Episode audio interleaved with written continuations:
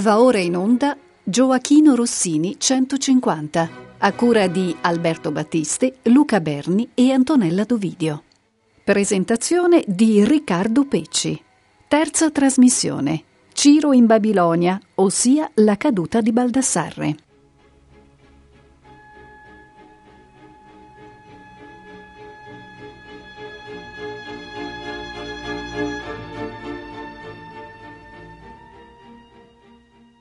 Buonasera a tutti gli ascoltatori e benvenuti a questo nuovo appuntamento del ciclo rossiniano di Rete Toscana Classica. È curioso che i due estremi di quello che possiamo chiamare il lungo Ottocento operistico italiano, da Rossini a Puccini, si trovino ben due principi persiani. Il più celebre dei due è quel bellissimo, quasi infantile principino di Persia che viene mandato crudelmente a morte perché incapace di risolvere i tre enigmi postigli dalla figlia dell'imperatore della Cina nel primo atto della Turandot di Puccini. Un Puccini ormai ultra sessantenne, la sua ultima e, come ben sappiamo, incompiuta prova teatrale. Ma un secolo abbondante prima, un Rossini, al contrario giovanissimo, iniziava la sua avventura sul terreno dell'opera seria proprio con un lavoro dedicato al re persiano Ciro. Parliamo ovviamente di Ciro in Babilonia, ossia la caduta di Baldassarre, dramma con cori in due atti su libretto di Francesco Aventi, che andò in scena al Teatro Comunale di Ferrara il 14 marzo 1812. Infatti, se ci atteniamo alle date di rappresentazione, Ciro è la prima escursione pubblica del ventenne Rossini al di fuori del genere buffo, o comunque di quello semiserio. I due generi nei quali aveva già mietuto importanti successi, ricordiamo almeno quello della farsa L'inganno felice, e che sarebbero poi rimasti saldamente legati al suo nome nella storia dell'opera italiana. Che Rossini debutti nel genere serio solo dopo aver praticato con successo il comico e che si presenti al pubblico per la prima volta con una sua opera, La cambiale di matrimonio, quando ha appena 18 anni, sono in realtà due circostanze del tutto normali per l'epoca. Un'epoca bulimica, continuamente affamata di novità, che per saziarsi ha bisogno di consumare con voracità promesse del melodramma giovani e anche all'oncorrenza giovanissime. E che, soprattutto, non consente a un compositore che non abbia prima provato i suoi talenti sul terreno della farsa di accedere ai prestigiosi palcoscenici dell'opera con la O maiuscola, ovvero l'opera seria. Non sorprende neppure che Rossini abbia probabilmente ottenuto la commissione del nostro Ciro in Babilonia grazie all'interessamento di una prima donna in carriera. L'influenza di queste figure sulle stagioni teatrali era infatti notoriamente sensibile e a volte determinante. Nel caso specifico, la prima donna era il contralto Maria Marcolini, che aveva conosciuto Rossini a Bologna nelle vesti di concertatore e di maestro al cembalo al Teatro del Corso. Qui la Marcolini aveva tra l'altro interpretato il primo dei suoi diversi ruoli rossiniani, quello di Ernestina nel dramma giocoso L'equivoco stravagante. Non sappiamo se siano vere le dicerie secondo cui Gioacchino e Maria non si intendevano bene solo sul piano professionale, secondo un modello di relazione cantante-compositore insieme artistica e sentimentale che si sarebbe ripetuto con la più celebre Isabella Colbran negli anni napoletani. Sta di fatto che a Rossini fu offerto un primo libretto, di autore sconosciuto ed evidentemente poco pratico di scrittura melodrammatica, tanto che il musicista lo rifiutò, dimostrando una fermezza di giudizio tutt'altro che scontata in un compositore che era comunque ai suoi primi passi.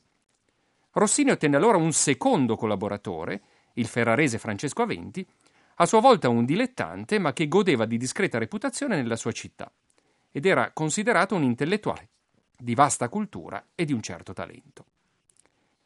Abbiamo finora trattato genericamente il Ciro come un'opera seria, ma in realtà Aventi si trovava a scrivere per una stagione molto particolare, quella della Quaresima del 1812, e doveva perciò modellare il suo libretto secondo le regole di un preciso sottogenere dell'opera seria – l'oratorio o dramma sacro, sottogenere che un Rossini ormai celebre sarebbe tornato a frequentare con il Mosè in Egitto, azione tragico-sacra del 1818.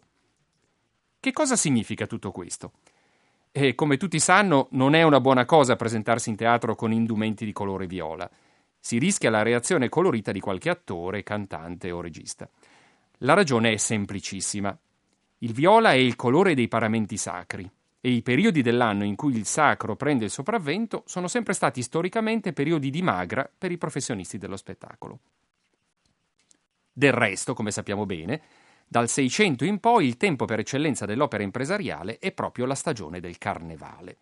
E in effetti, come è stato notato ripetutamente, l'opera ha molto a che vedere con lo spirito del carnevale, lo spirito dell'eccesso edonistico, della bizzarria, della trasgressione, del travestimento e soprattutto di un piacere quasi carnale della voce, del virtuosismo atletico, quasi da saltimbanco, potremmo dire, del cantante. Non è dunque sorprendente che non si potesse cantare l'opera in tempo di avvento o di quaresima. La penitenza e l'astinenza non sono atteggiamenti, diciamo così, molto operistici. Ecco, l'oratorio, il dramma sacro di cui stiamo parlando, è appunto il frutto di un compromesso. Come si può fare a continuare ad andare all'opera in tempo di avvento o di quaresima? La risposta è semplice. Basterà inserire nello spettacolo operistico delle intenzioni devozionali, edificanti. Ad esempio, ricavando il suo soggetto dalla Bibbia. Ed è quello che fa appunto Aventi. Il Ciro del libretto per Rossini è infatti il re persiano che conquista Babilonia e libera i giudei che vi sono stati deportati. Il nucleo generatore del libretto è un episodio di grandissimo impatto dell'Antico Testamento, contenuto nel libro di Daniele, ovvero il banchetto di Baldassar, re di Babilonia. Ve ne leggo qualche stralcio per rinfrescare la memoria. Il re Baldassar imbandì un grande banchetto a mille dei suoi dignitari e insieme con loro si diede a bere vino. Quando Baldassar ebbe molto bevuto, comandò che fossero portati i vasi d'oro e d'argento che Nabucodonosor, suo padre, aveva sportati dal Tempio, che era in Gerusalemme, perché vi bevessero il re e i suoi grandi, le sue mogli e le sue concubine. Mentre bevevano il vino e lodavano gli dei d'oro, d'argento, di bronzo, di ferro, di legno e di pietra, apparvero le dita di una mano d'uomo, le quali scrivevano sulla parete della sala reale di fronte al candelabro. Nel vedere quelle dita che scrivevano, il re cambiò d'aspetto, spaventosi pensieri lo assalirono, le giunture dei suoi fianchi si allentarono, i ginocchi gli battevano l'uno contro l'altro. Allora il re si mise a gridare, ordinando che si convocassero gli astrologi, i caldei e gli indovini. Appena vennero, il re disse ai saggi di Babilonia: Chiunque leggerà quella scrittura e me ne darà la spiegazione sarà vestito di porpora, porterà una collana d'oro al collo e sarà il terzo signore del regno. Allora entrarono nella sala tutti i saggi del re, ma non poterono leggere quella scrittura né darne al re la spiegazione. La regina, alle parole del re e dei suoi grandi, entrò nella sala del banchetto e rivolta al re gli disse C'è nel tuo regno un uomo in cui è lo spirito degli dei santi. Al tempo di tuo padre si trovò in lui luce, intelligenza e sapienza pari alla sapienza degli dei, e tanto accorgimento da interpretare sogni, spiegare detti oscuri, sciogliere enigmi. Si convochi dunque Daniele ed egli darà la spiegazione. Daniele rispose al re o Re, il Dio Altissimo aveva dato a tuo padre regno, grandezza, gloria e magnificenza. Ma quando il suo cuore si insuperbì, il suo spirito si ostinò nell'alterigia, fu deposto dal trono e gli fu tolta la sua gloria. Tu, Baldassar suo figlio, non hai umiliato il tuo cuore. Anzi, tu hai insolentito contro il Signore del cielo e sono stati portati davanti a te i vasi del suo tempio, e in essi avete bevuto tu, i tuoi dignitari, le tue mogli, le tue concubine. Tu hai reso lode agli dei d'oro, d'argento, di bronzo, di ferro, di legno, di pietra, i quali non vedono, non odono e non comprendono. E non hai glorificato Dio, nelle cui mani è la tua vita e a cui appartengono tutte le tue vie. Da lui fu allora mandata quella mano che ha tracciato quello scritto, di cui questa è la lettura. Mene Tekel Peres. E questa ne è l'interpretazione. Mene, Dio ha computato il tuo regno e gli ha posto fine. Tekel, tu sei stato pesato sulle bilance e sei stato trovato mancante. Peres, il tuo regno è diviso e dato ai Medi e ai Persiani. In quella stessa notte Baldassar, re dei Caldei, fu ucciso. Intorno alla terribile visione del profeta giudeo Daniele, Francesco Aventi costruisce il suo libretto. Ma questo rimarchevole fatto della sacra storia, come lo chiama lo stesso Aventi, non è sufficiente per dar vita a un'opera, sia pure di taglio oratoriale. Occorre altro. Gli autori di oratori teatrali lo sapevano benissimo e riproducevano all'interno del loro dramma quella stessa divisione tra un tempo del sacro e un tempo del profano che c'era nella loro vita reale. In questo modo, per così interessare maggiormente l'azione drammatica, come ci dice lo stesso Aventi, il libretto la rimpolpa con un paio di trame dal sapore metastasiano, fatte di amanti respinti e di amori in conflitto con la politica. Abbiamo così la figura della moglie di Ciro, Amira, un nome scelto, ci confessa il librettista, semplicemente perché gli risolveva un po' di problemi di scrittura. Si è cangiato il nome della moglie di Ciro in quello di Amira per essere di più facile uso nel verso. Aventi fa rapire Amira col figlioletto Cambise da Baldassare, il cattivissimo re di Babilonia, mentre Ciro è intento ad assediare la città.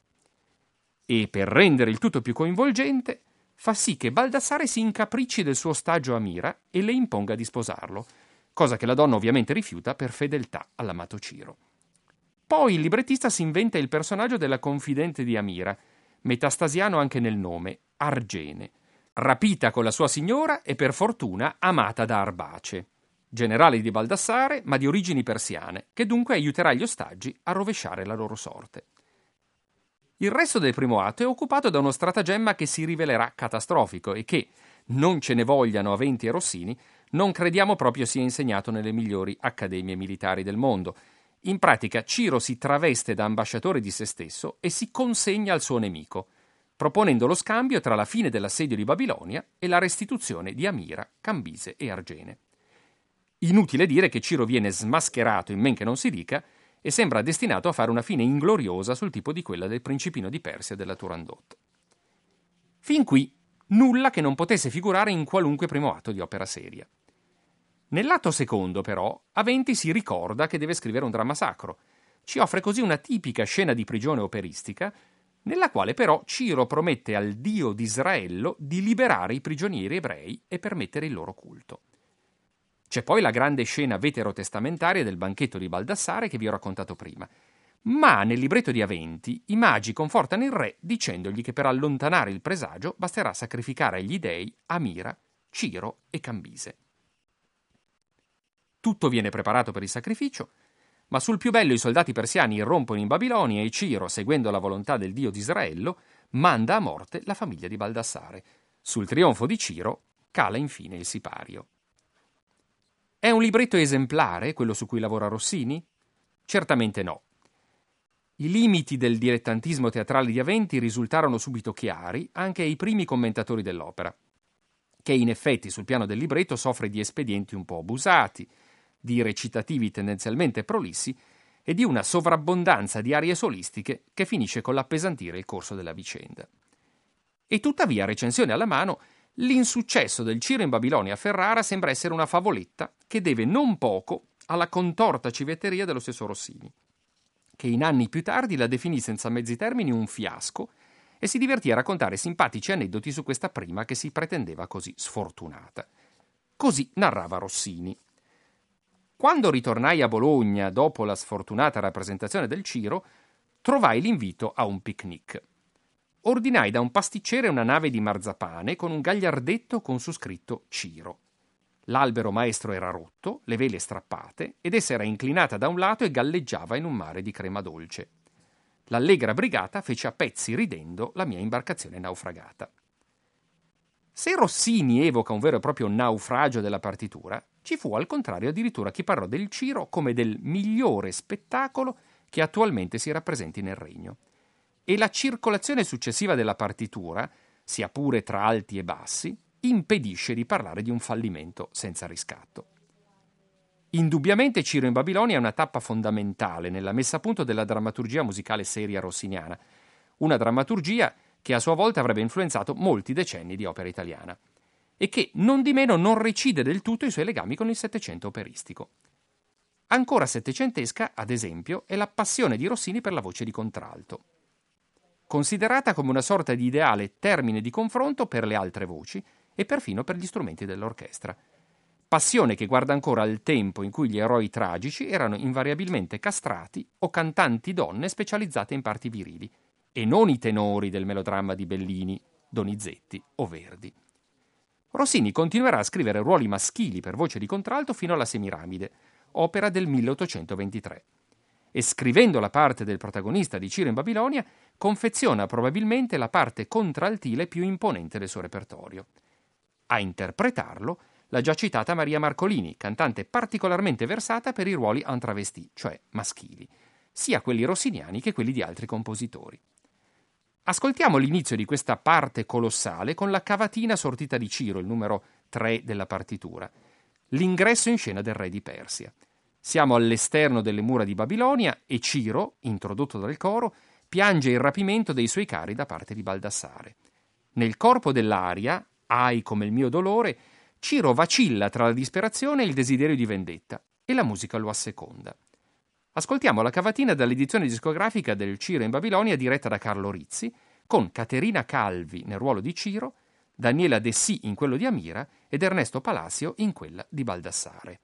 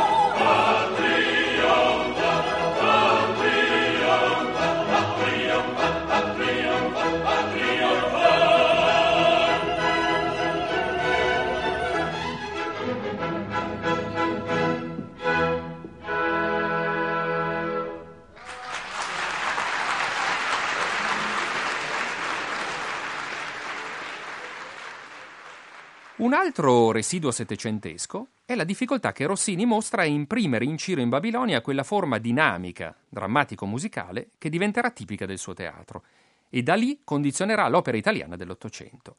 Un'architettura inclinata, per così dire, nella quale il punto di massima gravitazione è rappresentato dal finale primo, sul quale si scaricano tutte le energie drammatiche e musicali accumulate. Ciro in Babilonia, al contrario, inizia stentatamente, quasi con il freno a mano tirato, potremmo dire, con una serie di arie inframmezzate da lunghi recitativi e conclude un esile atto primo, insolitamente più breve del secondo, con un quartetto finale non integrato in una grande struttura come siamo invece abituati ad aspettarci. Il vero baricentro del Ciro è infatti l'atto secondo, che allinea i numeri migliori e più ambiziosi sul piano delle soluzioni formali e stilistiche. Qui Rossini si cimenta con un problema tipicamente ottocentesco, ossia come superare la meccanica successione recitativo, aria, recitativo, aria e via discorrendo, e integrare i momenti solistici in entità drammatico-musicali più vaste.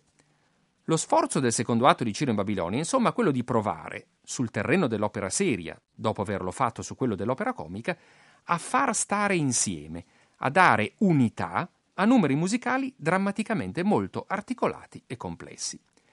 Si comincia con la scena e terzetto, numero 8 della partitura, nella quale troviamo innanzitutto il nostro Ciro rinchiuso in una prigione sotterranea di Babilonia. È in catene appoggiato ad un sasso ed immerso nel più cupo dolore. Inizia l'orchestra con un intenso preludio, poi vi si sovrappone il recitativo di Ciro.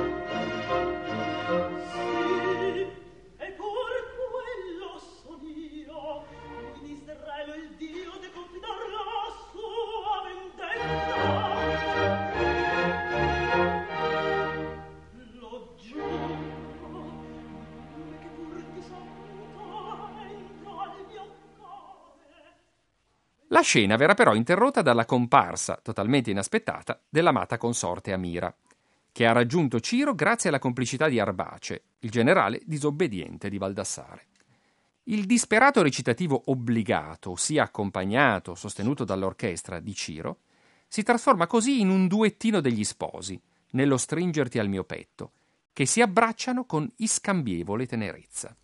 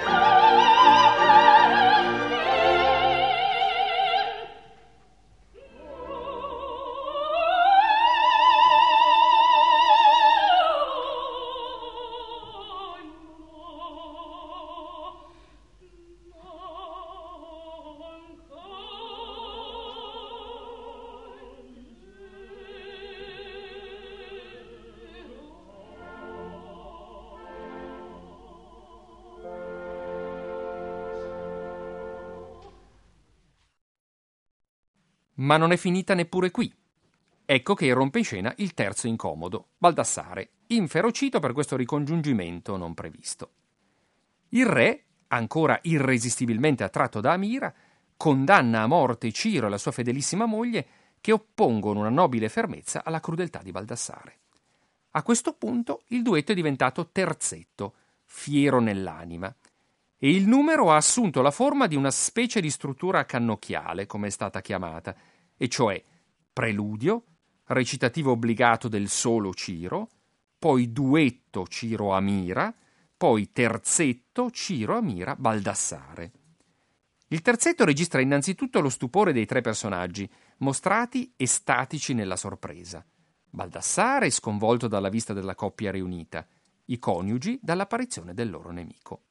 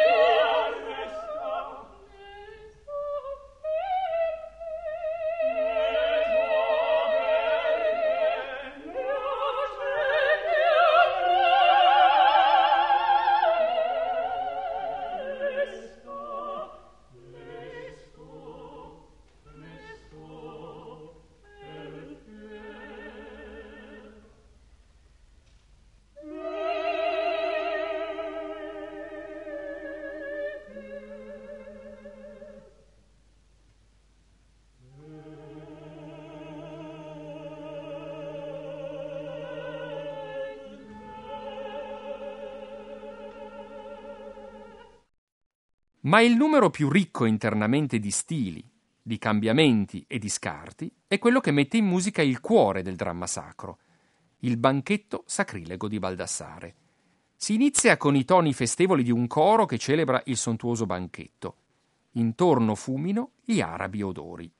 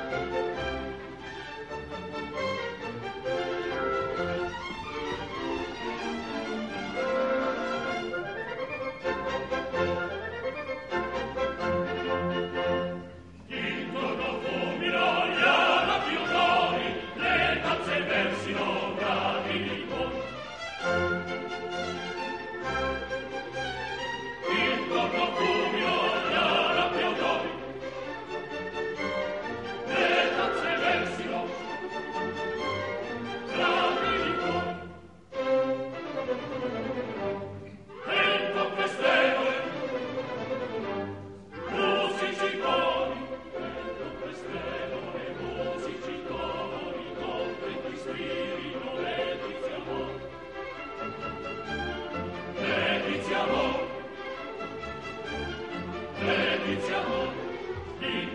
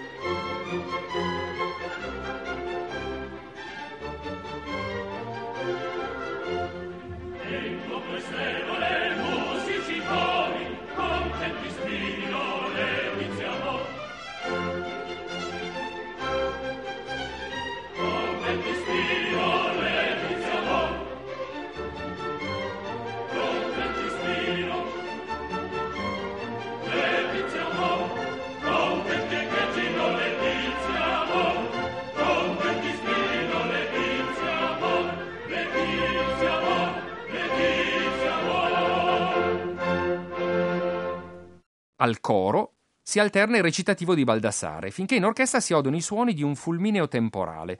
Il temporale è una specialità del teatro rossiniano e lo udiamo per la prima volta proprio nel Ciro in Babilonia. Tra lo scroscio del tuono e dei lampi apparisce una mano, dice il libretto, che imprime sul muro a caratteri di fuoco Mane, Tegel, Fares.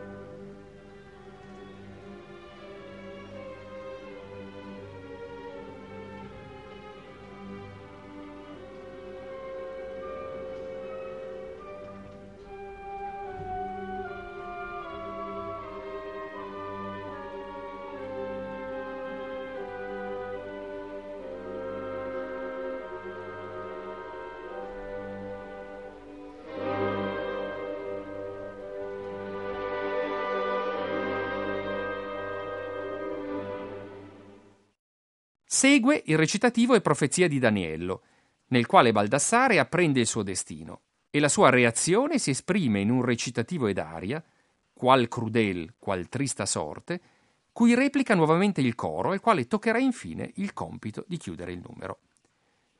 Qui però, anche per ragioni di tempo, preferiamo concentrarci sul terzo numero dell'atto, caratterizzato da una notevole complessità interna, ovvero la gran scena di Ciro, tredicesimo numero della partitura, che il protagonista intona quando la famiglia sta per subire il supplizio voluto da Baldassare.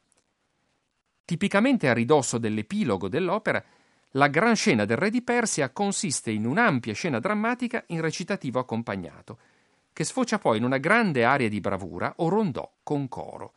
T'abbraccio, ti stringo. Si tratta indubbiamente di uno dei culmini della partitura e ne ascoltiamo un'ampia porzione, nella quale Ciro, dopo il coro d'apertura, si congeda dai familiari e soprattutto prende commiato dal figlioletto Cambise.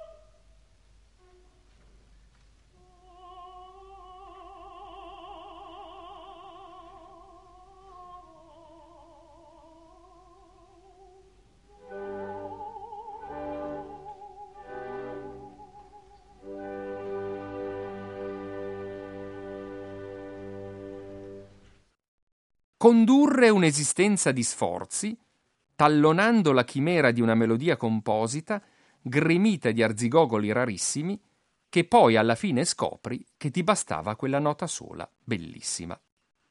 Sono i primi versi della canzone mononota, una canzone che il gruppo Elio e le Storie Tese ha presentato al Festival di Sanremo qualche anno fa. L'idea era quella di scrivere una melodia ridotta al minimo necessario, e cioè una sola nota ripetuta. Idea che il gruppo riconosce nello stesso testo come non del tutto originale. La canzone mononota musicale ha avuto i suoi antesignani, uno su tutti, Rossini, Bob Dylan, Tintarella di Luna. Il Rossini cui pensano loro, in realtà, è quello di Adieu à la vie, deliziosa composizione su una sola nota che risale alla copiosa produzione parigina di pezzi staccati per pianoforte solo o per pianoforte voce degli ultimi anni di vita. Ma Rossini aveva sperimentato questa soluzione molti anni prima e proprio nel nostro Ciro in Babilonia. Aveva cioè rinunciato anche lui agli arzigogoli rarissimi e si era accontentato di una nota sola bellissima, scrivendo Chi disprezza gli infelici, l'aria di Argene, numero 12 della partitura, la confidente che verso la fine del secondo atto si tortura di fronte all'imminente supplizio della famiglia di Ciro. E tuttavia, in questo caso, la scelta inconsueta di affidare alla cantante, che era Anna Savinelli, una sola nota da eseguire, non pare fosse stata motivata da un desiderio di sperimentazione, come ci ha raccontato lo stesso Rossini. Avevo una seconda donna orrenda, non soltanto era brutta oltre il lecito, ma anche la voce era al di sotto di ogni decenza. Scoprii che possedeva soltanto un'unica nota che non suonasse tremendamente, il si bemolle dell'ottava centrale. Dunque scrissi per lei un'aria nella quale non dovesse cantare nient'altro che questa nota. Misi tutto il discorso musicale in orchestra e poiché il pezzo piacque e fu applaudito, la mia monotona cantante fu felicissima del suo trionfo. Il trionfo dell'orrenda Savinelli inaugura un quindicennio di presenza nei teatri italiani del Ciro in Babilonia, tra insuccessi, ad esempio a Firenze nel 1813 e a Venezia nel 1816, e accoglienze francamente entusiastiche, ad esempio a Modena nel 1818.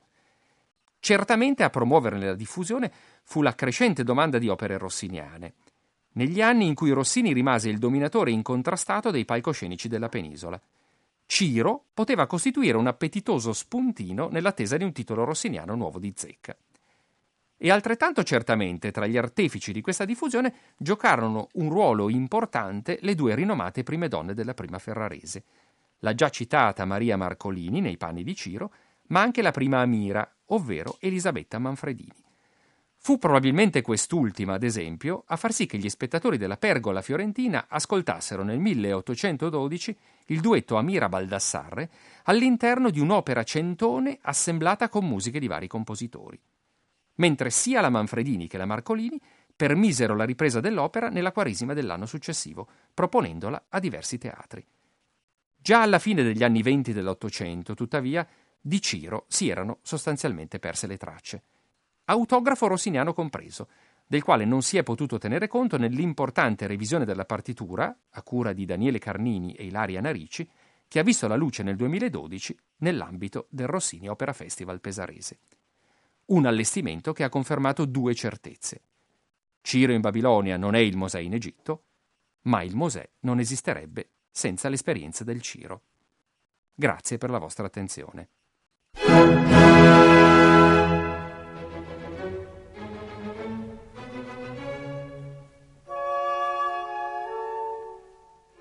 Abbiamo trasmesso Gioachino Rossini 150 a cura di Alberto Battisti, Luca Berni e Antonella Dovidio. Presentazione di Riccardo Pecci. Terza trasmissione. Ciro in Babilonia, ossia la caduta di Baldassarre.